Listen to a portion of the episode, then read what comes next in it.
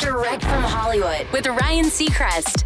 Michelle Rodriguez certainly learned a thing or two about pushing cars and drivers to their limits while starring in multiple Fast and Furious movies, and she'll be bringing that knowledge and reputation to an all new reality series.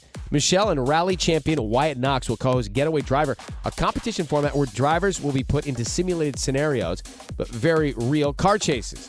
The official description states part baby driver, part Grand Theft Auto. Contestants will sacrifice their own cars for the opportunity to be the wheelman in a real life car chase.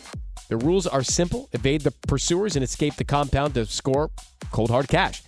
Producers added the contestants will be a collection of 24 street racers, YouTube hotshots, and drift champions. Look for it on Discovery Plus. That's direct from Hollywood.